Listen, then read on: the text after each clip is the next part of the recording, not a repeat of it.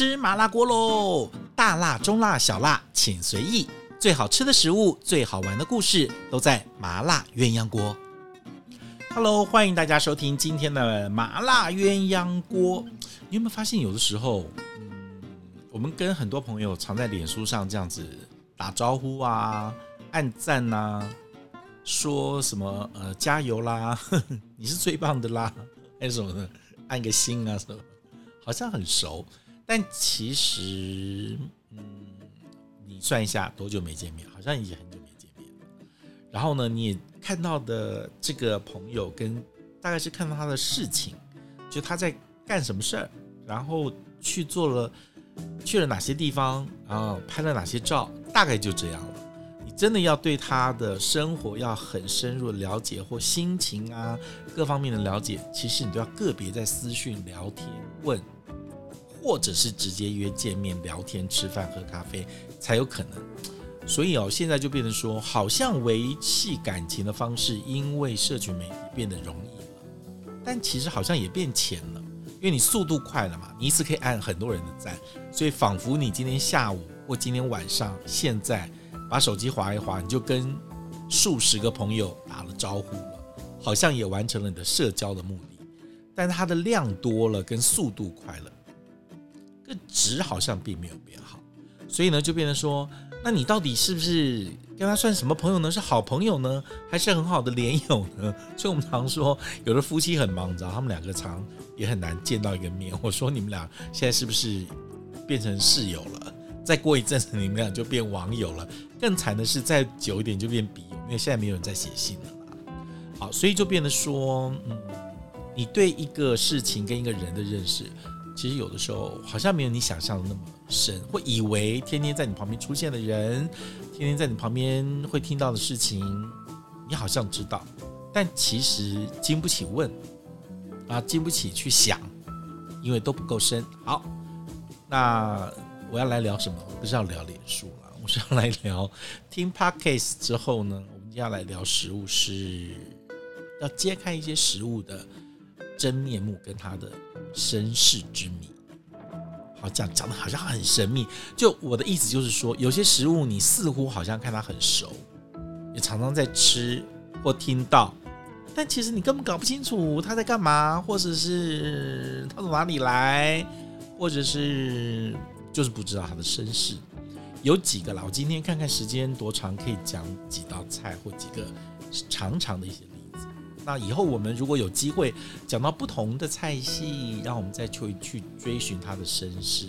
比如说，我们今天来讲几个故事，像前两天跟这个团长聊到的左宗棠鸡啦什么的啊。今天我们来聊聊京都排骨、宫保鸡丁，还有什么很多身世不啊。我们上次讲过三杯鸡，不知道你们听过没？啊，三杯三杯三杯加起来是九杯，没有啦，并没有这样。很多人以为三杯鸡是台菜。啊，或者是客家菜，因为现在你在台菜餐厅里面都一定有撒了很多的九层塔、大蒜的三杯鸡、三杯杏鲍菇、三杯什么？那其实很多人都以为它是客家菜，因为客家菜里面也会有三杯。但其实三杯鸡的起源，它是属于江西菜。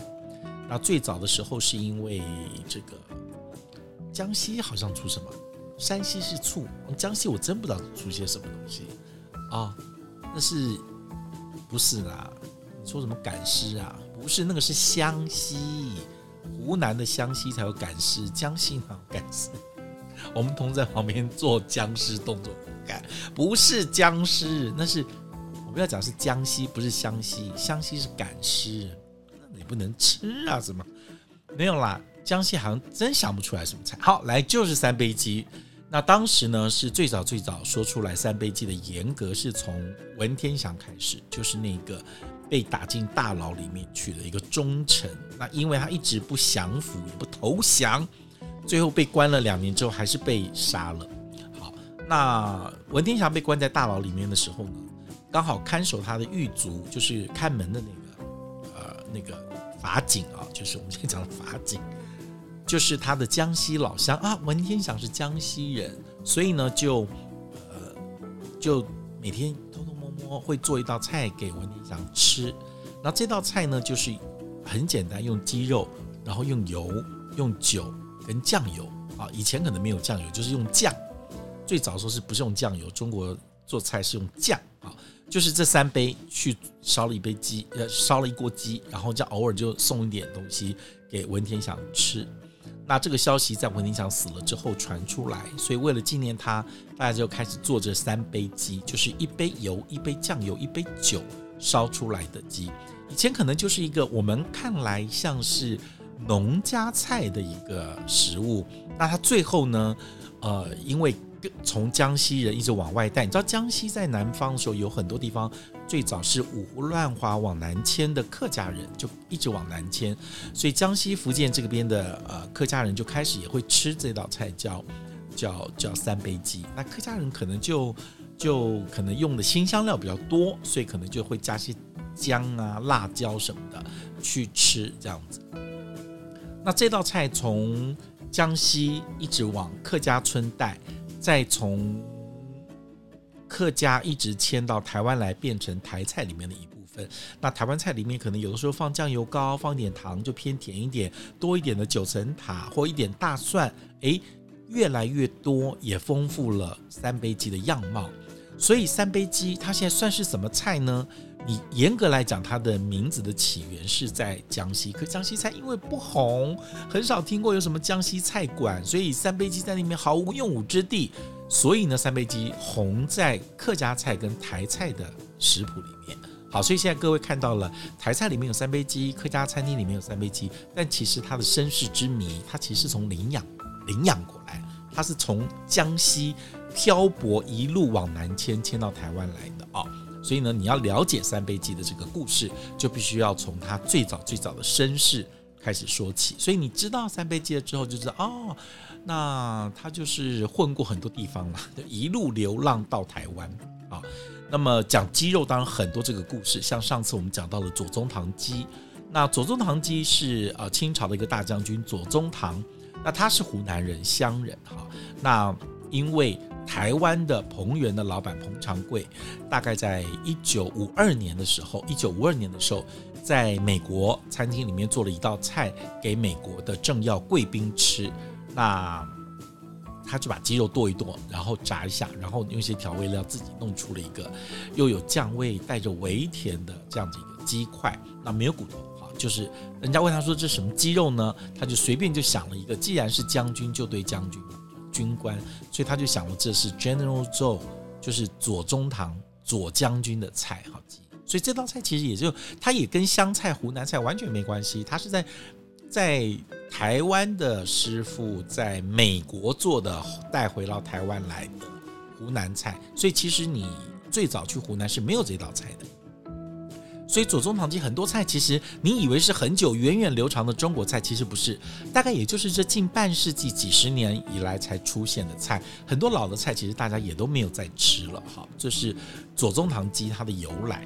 那另外一个我要讲的，就是现在有有一些谬误的，就是大家不是很理解的，比如说像是这个这个呃东坡肉啊，东坡肉虽然是苏东坡在这个。杭州，因为他被贬到杭州去做官，但是因为他盖了堤防，他们大陆人那个叫堤啊堤防啊，那盖了一个苏堤，然后感念他治水有功，所以就把肉都捐给他。我觉得这件事很奇怪，你没事就给，你也吃不完，没有冰箱，你知道，大家除非轮流送，你若一下送那么多肉，他真吃不完，好，那只好就烧起来。那那苏东坡其实爱吃肉。所以什么什么无竹令人俗，无肉令人瘦，好这样。但其实你知道东坡呃不是，你知道苏东坡其实是四川人，所以很奇怪。那因为苏东坡红的肉都是红的菜，都是在杭州才想起来的，所以反而跟他的家乡渊源没有关系了。照理讲，苏东坡应该是爱吃辣椒的，可是这么有名的东坡肉，居然是被列在杭州菜里面，而苏东坡他本人。他本人就他这个人是四川人，你知道吗？他青梅竹马的女朋友都还在四在四川成都这附近，所以好奇怪，就是东坡肉反而没有归在川菜里面，而是归在杭州菜。主要是因为这道菜出现的时候啊，是啊，我们说慢着火，少着水，然后时间足时它自美，就是你火要小，水要少，时间够了，这个肉就好吃，是我们对东坡肉的形容。那现在这道菜已经被列在江浙菜里面，然后是杭州菜这边，但其实苏东坡的祖籍是四川。你能想象东坡肉里面加豆瓣酱吗？跟辣椒吗？一定很奇怪。但我猜当时可能他炖完肉之后，苏东坡的那块肉是有蘸辣椒吃的，有可能，因为他四川人。这个是东坡肉的一个身世之谜，这时候要，要跟大家讲清楚、解开来。那么另外一个，我们再来讲的一个是宫保鸡丁。宫保鸡丁呢，大家以为它是。川菜，但其实你知道，有时候川菜跟湖南菜、跟贵州菜，甚至跟云南菜，有的时候因为四周接壤，都会很像。所以这个时候，大概大家吃到的什么干辣椒啦，或者是辣椒粉，或者是一些泡椒，其实都很像。那做出来的菜就会有一些类似的地方。好，那么。宫保鸡丁严格来讲，他们说算是贵州菜，就是前菜，但它最后发扬光大的却是在四川菜跟湘菜里面，所以后来川菜馆跟湘菜馆里面都有这一道宫保鸡丁。那我们其实最常犯的错误是什么？我们最常犯的错误就是把宫保鸡丁误认为是那个二荆条的干辣椒，因为它里面没有什么东西啊。它里面除了姜、除了蒜、呃，除了姜、除了葱之外，就是干辣椒，一大堆干辣椒跟这个这个鸡肉，所以大家以为宫保鸡丁除了鸡丁，另外那些很多分量占百分之五十的肯定叫宫保，但其实不是啊。那所以我也看过别人的食谱上面写说，哦，那个宫，接下来我们把宫保下锅炒一下。什么叫把宫保下锅炒一下？因为那干辣椒根本不是宫保，宫保也不是指干辣椒。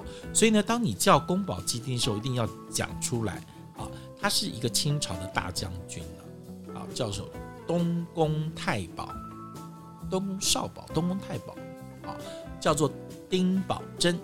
哦，所以呢，他叫东宫少保，所以是用他的官职宫保，简称他的官职来称这道菜。那想当然尔，这道菜是他喜欢的，要不然就是他的家里面的老妈子或主厨做出来的菜。反正这道菜就是以丁公保、丁宝楨的名字，你知道以前那种有名望的人都会用他的名字来取嘛。对不对？就像餐厅现在有很多用大厨的名字来取了啊，对不对？哦，什么什么强哥炒饭，富哥炒米粉，大概就是这个意思。所以那时候宫保鸡丁是因为丁公保，因为他的官职叫，如果他的职务叫做里长，就叫做里长鸡丁；如果他的职务叫做院长，就叫院长鸡丁。可是他的官职刚好是宫保。东宫少保，所以叫做宫保鸡丁。那他是也是纪念这个人，叫做丁公保啊。所以下次你知道宫保鸡丁的时候，第一个它是贵州菜，后来红起来，就像三杯鸡红起来是在川，是在台菜跟客家菜，而不是在江西菜。那呃，宫保鸡丁红起来也不是在贵州菜，而是在川菜跟湘菜馆里面。但是你至少知道宫保不是干辣椒，不是干辣椒，不是干辣椒。我要再讲好几次了。好，不要再误会了这件事情。好，再来呢？嗯，我想想看哦，还有什么例子啊？京都排骨哦，京都排骨特别好玩。呃，很多人会想说，哇，京都排骨 Kyoto 来自日本京都。Oh no，说错了，它跟日本的京都完全没有关系。那既然跟日本的京都没有关系，为什么这道菜取名叫做京都排骨呢？那有人把它跟江浙菜里面的糖醋排骨跟那个叫做什么无锡排骨混在一起啊。那么第一个，我先讲它们的差异点在哪里哈。基本上糖醋排骨就是小排炸一炸之后，然后用一个酸甜的醋汁很紧的。所谓很紧，就是那个汁不水啊，很紧的裹覆在这个这个小排骨上面。那这个是糖醋排骨。北方菜也有糖醋，啊，江浙菜也有糖醋，各地方用的醋也许不大一样，用的部位也许不一样，但大致上它的味型就是甜跟酸。那无锡排骨基本上是不走甜的啊，它完全就是一了不起一点点的这个呃冰糖，它整个是以酱味为主，但也它也没有像糖醋排骨炸的这么酥，所以呢，呃，无锡排骨基本上是稍微过一下油或煎一下，它就要用很多的汁水跟酱油酒跟这个呃呃。黄酒跟冰糖啊，或者一点老抽去炖烧出来，所以它是比较软烂的无锡排骨。那你就可以想象糖醋排骨跟无锡排骨基本上不一样。好，来了，又来一个京都排骨，怎么回事？它听起来好像也是糖醋味。那这个糖醋其实在各地都有糖醋的这个味味道跟味型啊。那么南方也有啊。那根据我以前读到的资料，呃，显示京都排骨其实也就是这五六十年才红的一道菜，它是由广东师傅创的，所以它严格来讲，它也不算江浙菜，基本上可能偏广东菜、粤菜的形式多一点。那广东菜其实在整个各大菜系里面是呃怎么讲创新很多的，因为呃以前整个。中国这个世界最早的通商口岸，最早向外国去接触的地方就是广州，所以广州这边很多外国人，所以也很因为可能也是因为香港的原因或是什么，但是广州这个地方就很多人到外国打工，到南洋到哪里去打工，然后外国人在这边上岸的也特别多。那刚好广东菜其实也是外国人喜欢的，因为它不会特别的油啊，特别的咸或什么，那这酸酸甜甜，吃海鲜多什么的，所以现在世界各地拿米其林星级餐厅是粤菜最多。为什么？因为外国人最喜欢广东菜，这种味型是外国人比较容易接受的。那广东菜里面有很多是其他菜系里面没有出现的，可以证明它的创新。比如说，广东菜里面偶尔会出现一点，嗯，咖喱。那是因为澳门跟香港以前被被葡萄牙人殖民过，那葡萄牙人同时也殖民了印度，所以葡萄牙人的菜里面放很多咖喱，跟葡萄牙菜也没有关系，是因为它殖民了亚洲的几个国家之后，开始使用香料，所以葡菜里面才出现了咖喱。那因为港澳有了咖喱，很简单，它就会影响到广州菜，所以广州菜里面偶尔出现美乃滋，出现嗯。出现瓦萨比，或者是出现番茄酱，或者是出现我刚刚讲的咖喱，其实都不奇怪。可是这些东西，西式的调味料，到了别的菜系里面，川菜或江浙菜，你就会觉得怪。但是它在广东菜里面出现，你一点都不觉得奇怪，因为广东菜的包容跟变化跟创新很多。包括你现在在广东菜里面吃到，除非你是来自于中山顺德那种很传统的菜。大部分现在的广东菜，主要是香港这边很多师傅创新，跟后面广州这些呃兴盛之后创新的菜。那京都排骨怎么来的？再回到这个主题上啊，首先呢，京都排骨它也是走酸甜型的味型的口味，可是它唯一唯一跟无锡排骨跟糖醋排骨不同的，注意哦，各位，它的切法不同。诶，怎么切？我们吃到的所有排骨都是一根一根的排骨，骨头在中间，肉在边边，然后这样斩成一节一节，只是长短，对不对？你吃过金蓬莱的炸排骨酥没有？就是这样长短。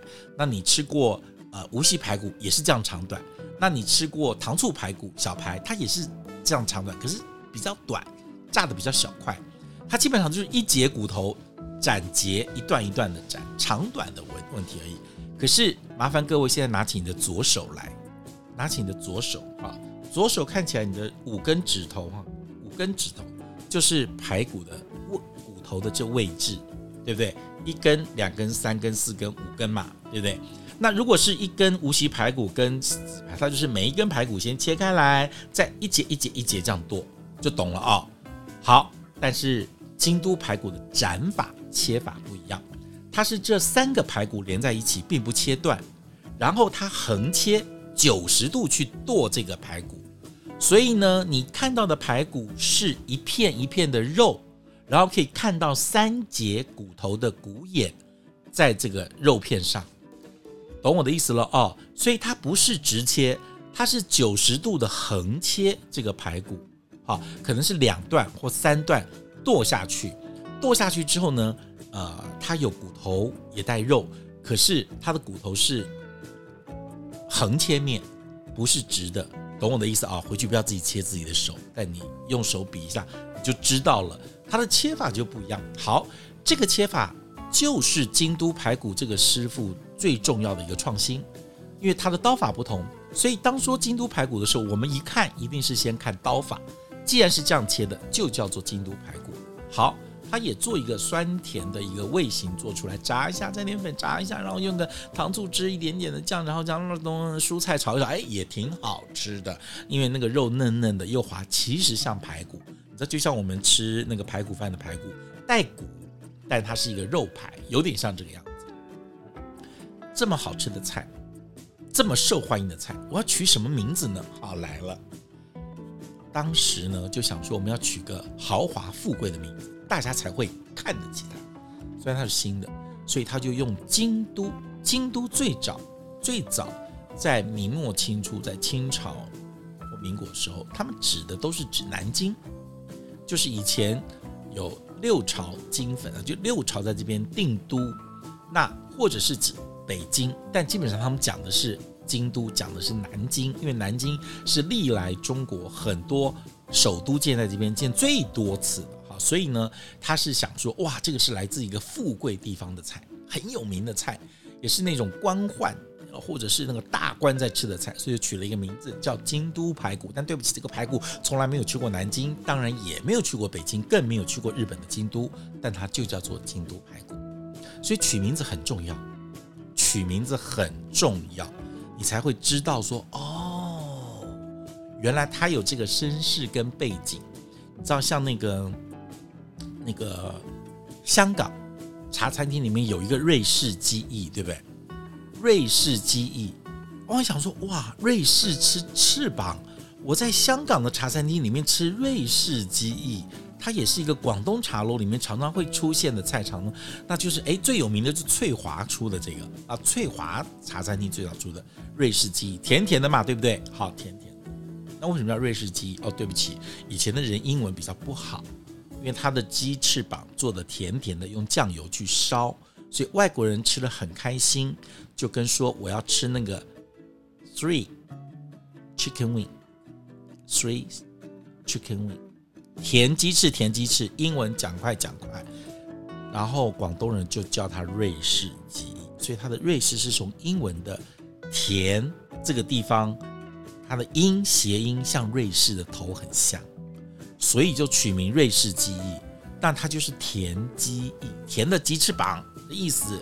所以呢，瑞士鸡翼跟瑞士也没有关系。你不要问这个鸡翅有没有去过日内瓦，它没去过，但是它就叫做瑞士鸡翼。所以它这样子取了名之后，就像那叫什么，他们叫西多士不是吗？